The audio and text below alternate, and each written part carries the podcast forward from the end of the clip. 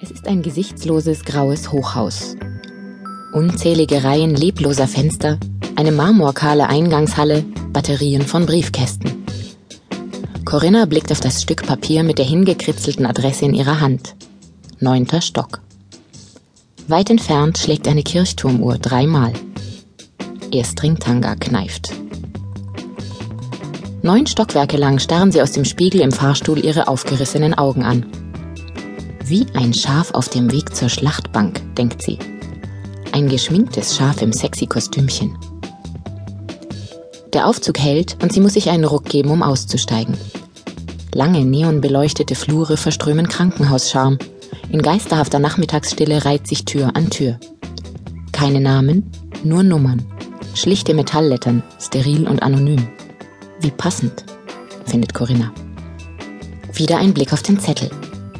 Apartment 9F, liest sie und marschiert den nach Essigreiniger riechenden Gang entlang. Ihr Stechschritt in den schwarzen Pumps, deren Absätze für diese Tageszeit eigentlich viel zu hoch sind, wirkt eher energisch als elegant. Damit versucht sie sich selbst zu überlisten, weil sie nicht weiß, wo ihr Flower ist, ums Herz oder im Magen. Corinna erreicht die bewusste Tür. 9F. Sie atmet tief durch, zwingt sich in eine lässige Baby, ich hab schon alles gesehen Haltung und setzt dazu ein gelangweiltes Gesicht auf. Wie es sich für einen Profi geziemt. Lediglich der leichte Vibrationsalarm in ihren Kniescheiben stört das Bild. Der verdammte Stringtanga zwickt. Sie sollte einfach wieder kehrt machen. Zurück zu ihrem Auto stöckeln und auf dem schnellsten Weg nach Hause fahren. Aber Wettschulden sind nun mal Ehrenschulden. Zögernd streckt Corinna die Hand nach der Klingel aus, tippt sie nur kurz an. Trotzdem ist das nervenzerreißende elektronische Schrillen bestimmt noch drei Wohnungen weiter zu hören.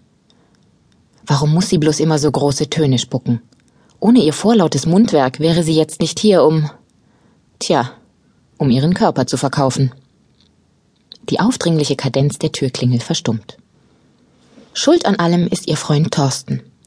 Der fing neulich mit dieser schwachsinnigen Diskussion an, dass Frauen gar nicht wüssten, was Spaß ist, weil sie beim Sex immer einen auf Liebe machen müssten. Im Gegensatz zum männlichen Geschlecht, das mit diesem Thema ja viel entspannter umgehe. Als schlagenden Beweis führte Thorsten die promiskuitiven Gepflogenheiten der schwulen Szene an, wo der Befriedigung rein körperlicher Gelüste keinerlei Gefühlsduselei im Weg stehe. Nur aus diesem Grund könnten die Jungs es so unbeschwert in Saunen, Darkrooms oder Himmel hilf durch ausgesägte Löcher in Toilettenkabinen treiben.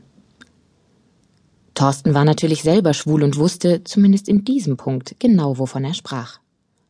Corinna argwöhnte, dass sein reger